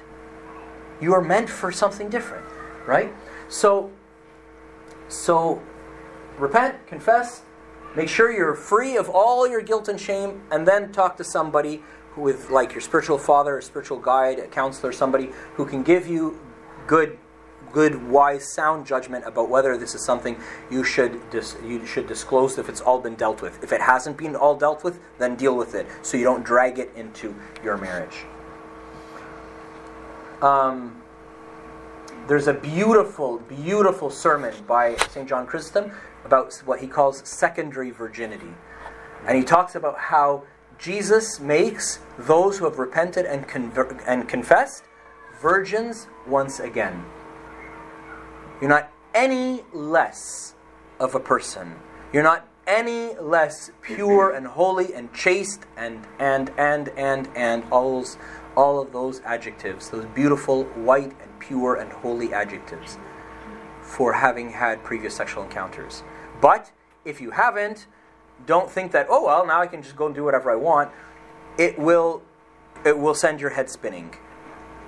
And it will take some time and some some real love, some real fatherly love from someone who really cares about you to help you to get out of that guilt and get out of that shame, especially when you're suddenly having that conversation with the person you want to spend the rest of your life with and they say they've saved themselves for marriage and you can't say, So have I. It, it stinks, right? Is the purpose of life to get married and have babies and keep up with the Joneses and keep to ourselves? Are we to stop serving and caring for others once we find a, a Catch a catch? and start on the path. Um, absolutely, absolutely not. um, in the engagement ceremony, we say, like, Lord, may you may you complete what we have begun here today, and may you bestow them upon your church, that they may be like of service in your holy, one holy apostolic Orthodox Church of God. Right? Like, lo- I, I have friends that get married and then they disappear and then they reappear like two, three, four, five years later, right? And I have other friends that serve God, love God, and they become like they become like synergistic. Like it's not like one plus one equals two. It's like one, one and one, and they're like four. You know, they're like that much more productive and that much more serving God and that much more active in their life with God. Yes, you have now somebody that you have to care about, and and you, so you can't spend all of your time looking outwardly, but you have to look inwardly. But then, if when you work together, you you're also able to serve more. So no, abso- absolutely not. I absolutely do not agree that once you get married, and then now you have to buy a house, and then everybody's buying a bigger house. You have to go buy a bigger house. That's um, what I understand is keeping up with the Joneses, right? And then your whole life becomes about materialism, and then you have a baby, and then you have to have a, a you know, they get baptized the baby, and then you have to have a baptism party because everybody else invited you to their baptism party. So now you have to have a baptism party because you have to invite everybody else to the baptism party. And then there's the first birthday, and then there's this, and then there's that, right? And you spend your, your whole life. This is like half of my congregation, and they complain to me about this. They complain to me that they have too many social obligations to do anything in their life that they actually want to do because they spend their whole life, every free moment that they have, you know, doing social obligations. And I tell them, why don't you try loving people instead of feeling obliged towards them? And if you don't want to do a baptism party, don't do a baptism party. Baptize the kid. Say thank you, everybody, for being so happy for my child, for being in the family of God see you later. I'll see you tomorrow at church, right? Uh, we do most of our baptisms on Saturdays, right? You know what I mean? Nothing against you, right? But, you know, whatever. That's what we want to do, right? I don't know. Maybe I'm an introvert, or maybe I'm like a psychopath, or like you know, like a sociopath. Like you know, like I'm like patholo- like you know, pathological in terms of society, but social interactions. But like, don't do the things you don't want to do, right? If you want to serve God, great. If you want to become a couple which is in, completely engrossed in yourselves and and you know your life and stuff like that, that's fine. If if one of you is from out of town and it takes you a long time to reacclimatize to this new place and so on, that's okay. That's fine. If whatever, like marriage is like getting hit by a missile. Like it takes time for you to put your life back together again and figure out who's going to pay the bills. And so this is like true story. Okay. For all my life, having moved out of home, when I used to live here in Vancouver, I would check the mail. I'm like obsessive about checking the mail once a day. I check the mail, I take the bills, and I put them on the keyboard of my laptop. So I can't use my computer without paying the bills. So we get married. I married the, the best woman in the whole wide world, as far as I'm aware. Of course, all you lovely ladies are very nice too. But, right? And so what do I do? I check the mail, right? And I come and I put it down on the keyboard of our computer and and life goes on. And as I like check our finances, I notice like our you know our like money in the bank account is like stacking up, and I'm like, wow, God really blesses married people. This is fantastic, right?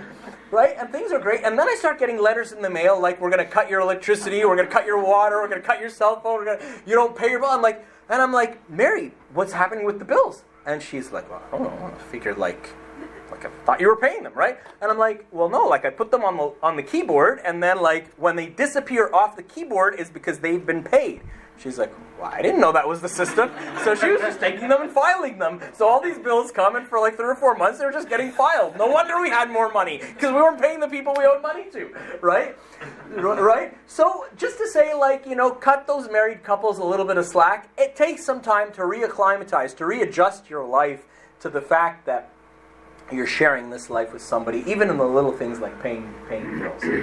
Um, in reference to the question about thoughts or feelings regarding another person outside of marriage, is it possible that these thoughts or feelings can be indicators of underlying lacks, challenges, or dysfunction in one's marriage? If yes, how does one address those?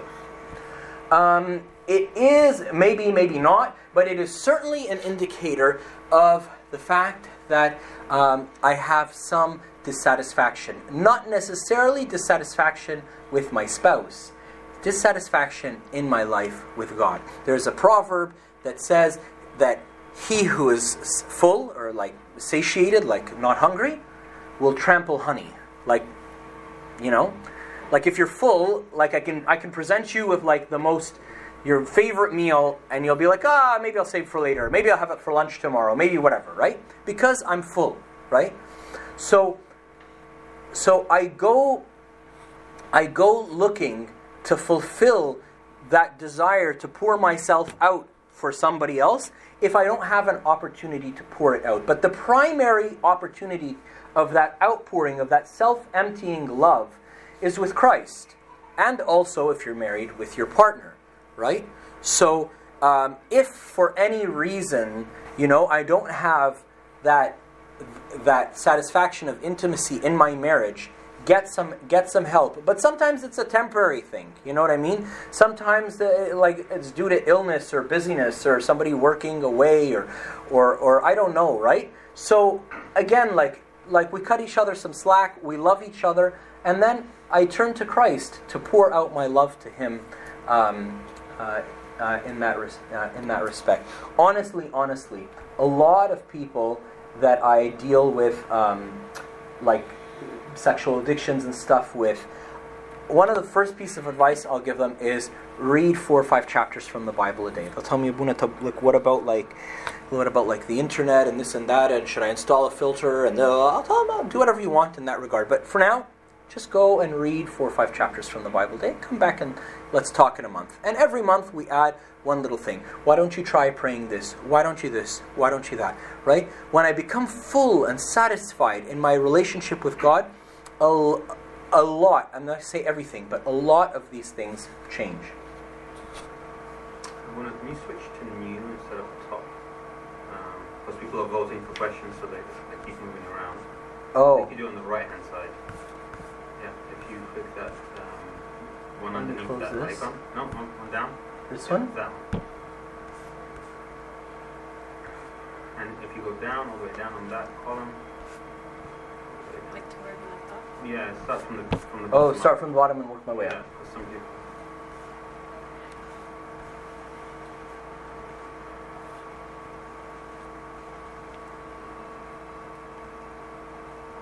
Sorry, everyone.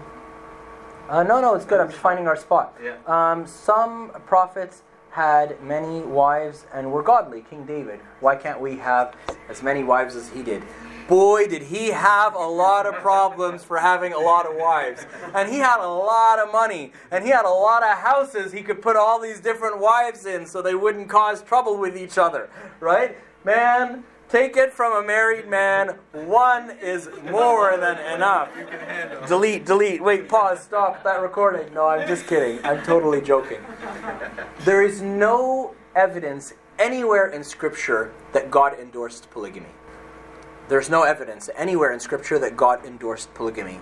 And all of our all of our like of having multiple wives, right? And all all that we've been saying is that all of this is us living like an icon, a foretaste, right? The, the trailer, the preview of my married relationship with Christ, which is not polygamous. Like, as far as we know, Jesus is my heavenly bridegroom and I am his bride. He doesn't have like a million, like, I and we are his bride, the church. He doesn't have like a million other other brides elsewhere in other galaxies. Uh, anyways, there, we have no reason to believe that, right? I'm not saying that there's not, there isn't life in other galaxies on other planets. There may or may not be. That's not what I'm talking about, right? So, so there's no like there, there's there's nothing really to endorse polygamy in scripture and the teachings um, and the teachings of the fathers and it, it had it had lar- it had largely largely disappeared long before Jesus. In Jesus' time, even we never we don't see anyone who's who's polygamous, right? So um, you're uh, three thousand years too late. Sorry, right? Um, in reference to the question about thoughts or feelings towards another person outside of marriage, is it possible that these thoughts or feelings can be indicators? I thought we Yeah, we covered that one. yeah. Um, what does community and philo uh, look like? Oops. Look, uh, look like in the church. How do we fight individualism and agape when that is what is taught and supported? We don't need to fight uh, agape. Agape is agape is great, but philo is great as well. All I'm saying is that there's no hierarchy of loves. All three loves are loves with which God loves us. God loves us with all three loves. All three loves are important. All three loves are an expression of God's love, right? And God calls us towards agape, but agape has a certain impersonal, impersonal thing to it, right? Which freely exists in the church. When you have a church of like 400 people, right? It's impossible that you're going to know everybody personally and have a personal relationship with everybody and have a reciprocal like deep and meaningful love with everybody. Some people you're just going to be polite to them. You, you know, some some some people you're going to see them carrying like 16 bags out to their car and you're going to run out to help them and you don't even know what their name is, right? But they're like a human being. They're a child of God. They're your brother and sister in Christ, your father and mother in Christ. You're going to go and you're just going to help them. Why? Just because. Like because it's the right thing to do, right? Because that's what Jesus would do. That's what Jesus wants you to do, right? Because they're part of your body. They suffer, I suffer, right? Although I don't even know what their name is, right? So that's kind of agape, right? There's nothing wrong with that. That's great, you know. Um, philo, um, philo is that reciprocal love, right? And there's nothing wrong. There's nothing wrong with that. Uh, with that either, right? Um, how do couples address different expectations and libidos in one's marriage? Well, honestly, um, like something we teach in our marriage prep, and we also have a marriage course that we do for married couples, and all of this stuff are materials which are very, um, they're very. Uh, like, like stuff I can send you. Like they're all very easily accessible. We didn't invent them. They're stuff that was previously used, and we are using it and have adapted it for an Orthodox context. Right. The best thing you can probably do for your um, for your sex life is communication. It's really awkward. It's really awkward to talk with your spouse about what do they like and what don't they like and what works well for them and what doesn't and so on. But you know what?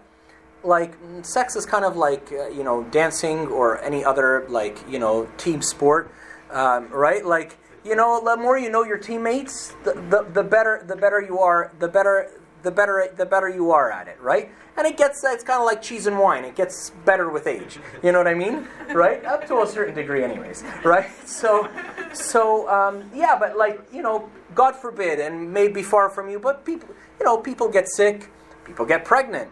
Uh, people get uh, people get work uh, out of town and away and so on. People have to travel.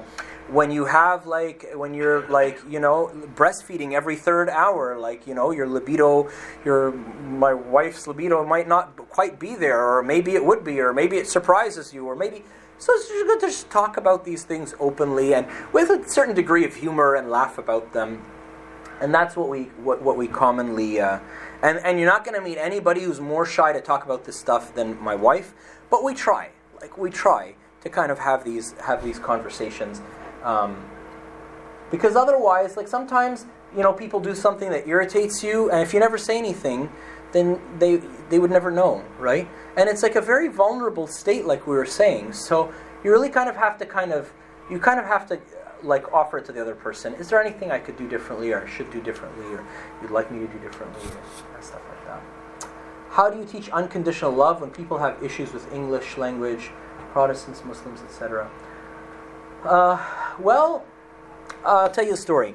Um, back in the day in the church I grew up in before I was in Vancouver, I was in Montreal, and uh, was in a de- deacons meeting. I hated deacons meetings because we'd have these deacons meetings and we'd sit and argue and fight about the most not useful things, in my humble opinion, for hours. So we were arguing and fighting as we always did, right? Uh, about something, and we were, t- we were talking about language, right? And we were, you know, arguing about how much of the liturgy should be in English and Arabic and Coptic and all this stuff.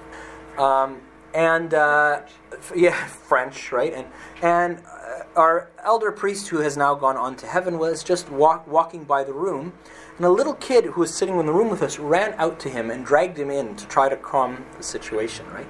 and he turned to him and he goes to him, Abouna, what language will we speak in heaven? So this is a little kid trying to resolve these grown men fighting with each other, right? So Buna looked at the kid. It's kind of shameful that, that, that, that we are all fighting in front of this little kid in the first place. But anyways, right? It's kind of Abouna looked at the kid and he looked at us and he said, "We're going to speak the language of love. So if you don't know how to speak it here on earth, you're going to be terribly lonely up there." And he walked out of the room. So I don't know if that answers the question, kind of, but you know, people know when you love them. We all have like a phony meter. that's like built into us as human beings. And we can sense when people are genuine and honest and when they're just kind of doing this because they have to or they should or they whatever. You know what I mean? So I think if you're honest and you're genuine and you're kind and if it's in you, if it's your character, don't do things that are not you, but you're affectionate, you give somebody a hug, you put your hand on their shoulder in an appropriate way, of course, right? You know, I think I think there there that can that can speak uh, tons.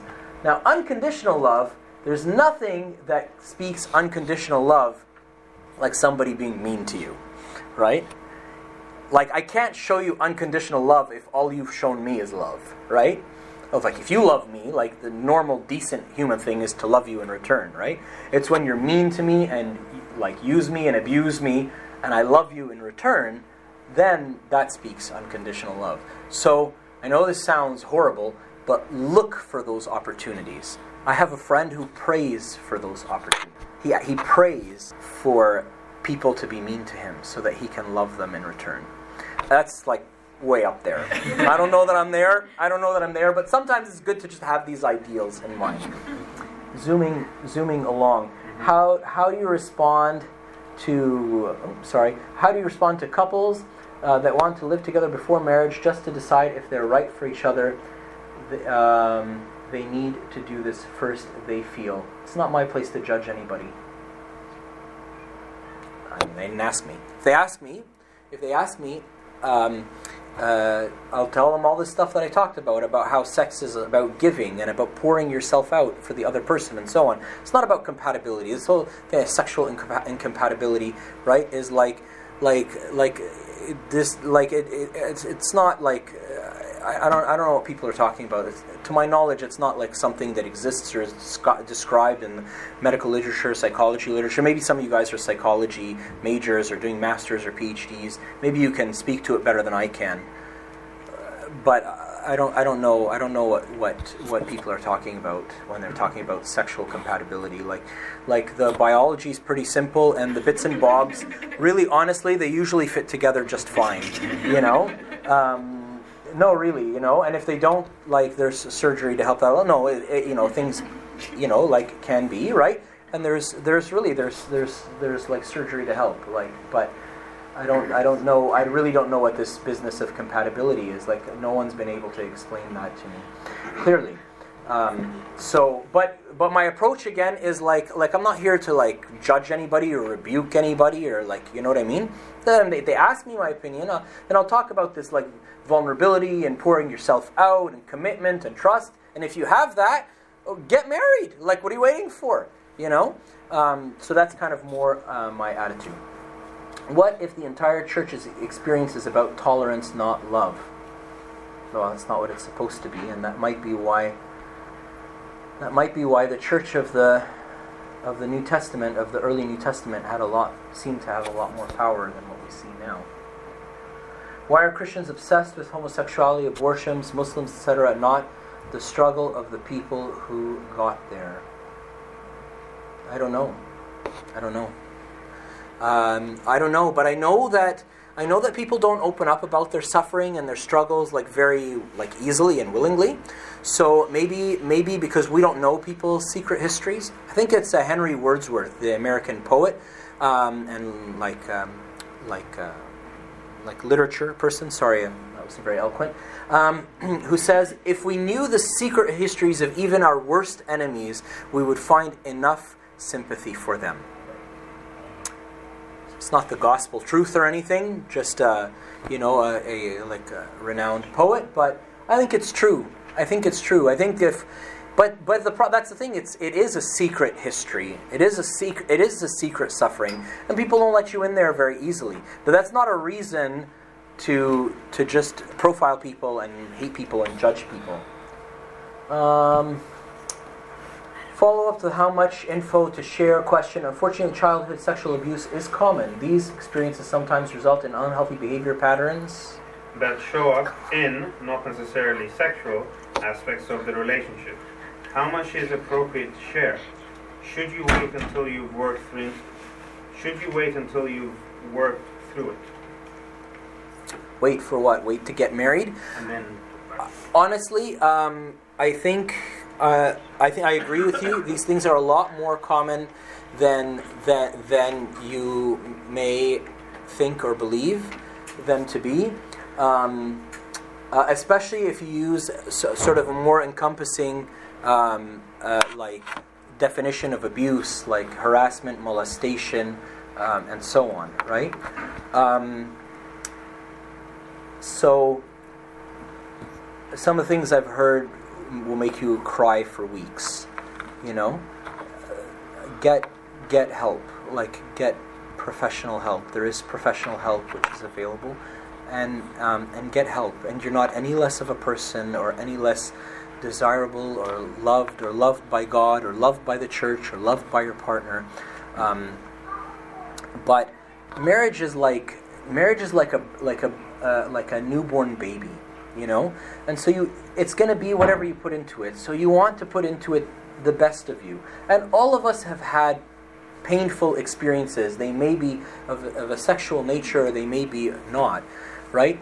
And it's it's best for me and for my marriage and for my spouse for me to be the best person that i can be for them. And I'm not any worse of a person or less of a person, don't get me wrong, because of having had painful experiences in my past or in my childhood, you know, or have or having been uh, an abuser or anything, right? But like if I love myself and if I love my spouse, then then um, then get help. A lot of a lot of people who come to me with stuff like this, I don't honestly like I was a subspecialist prior to being a priest. I don't believe like in being a, a jack of all trades, like a jack of all trades, master of none. You know, some people are maybe good at everything. I'm not. You know, I'm I'm a priest. I'm not a Christian counselor. I have surrounded myself with other Christian counselors who are fantastic, the most gentle and humble and kind and thoughtful people I've I could almost say I've ever met. You know, and so I try to help people who, in conjunction with people who have who do this for like I want to say for a living, you know, um, and they're professionals. I can offer spiritual help. Is homosexuality a sin? If so, can it be a, a genetic? Define sin as missing the mark, not what God created created us to be and created us to become. Yes but not sin as moral. You're a bad person because you sin. I don't think God thinks anybody is bad. I think He thinks you're beautiful and He loves you unconditionally and He accepts you unconditionally. My, my career requires traveling a lot and moving to a new city every few years, will that burden my spouse? Could very well. It's probably a good idea to talk about it. There's lots of things you can do to work around it.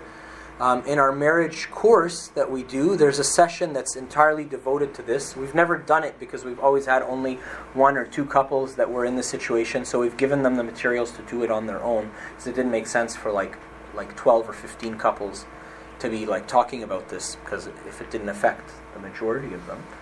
But yeah, if you're in the military or or whatever else, you know what I mean. Um, it's good for you to discuss these things. You know, uh, I I travel a lot. I try not to. I'm trying to less and less. Um, and I try to I try to make it fun for my family. I try to you know buttress my time away with a day before and a day after if I can or or, or two days before or something and kind of make a small holiday out of it. Make it something that my family would look forward to as opposed to my family would would detest. It's not always possible, you know. My wife is you know, her health is kind of not the best right now, and she's pregnant. So, like, it just wasn't a good idea for, you know, and we didn't know that when we like planned when we planned my trip here like three months ago. I guess it was just God's providence. Um, but even if we had a ticket for her, we would have had to cancel it. She's just not fit to travel right now. So, you just kind of have to accept that. You know, it's it's part of life, and like we use technology and we try to make the best of things. You know um, and uh, and carry on. Thank you very, very much for all your questions. This is probably a lot longer than than uh, expected, and you're all extremely patient. If there's anything anyone wants to discuss one on one or something you disagreed with or something, please don't hesitate to come by. Glory be to God forever and ever.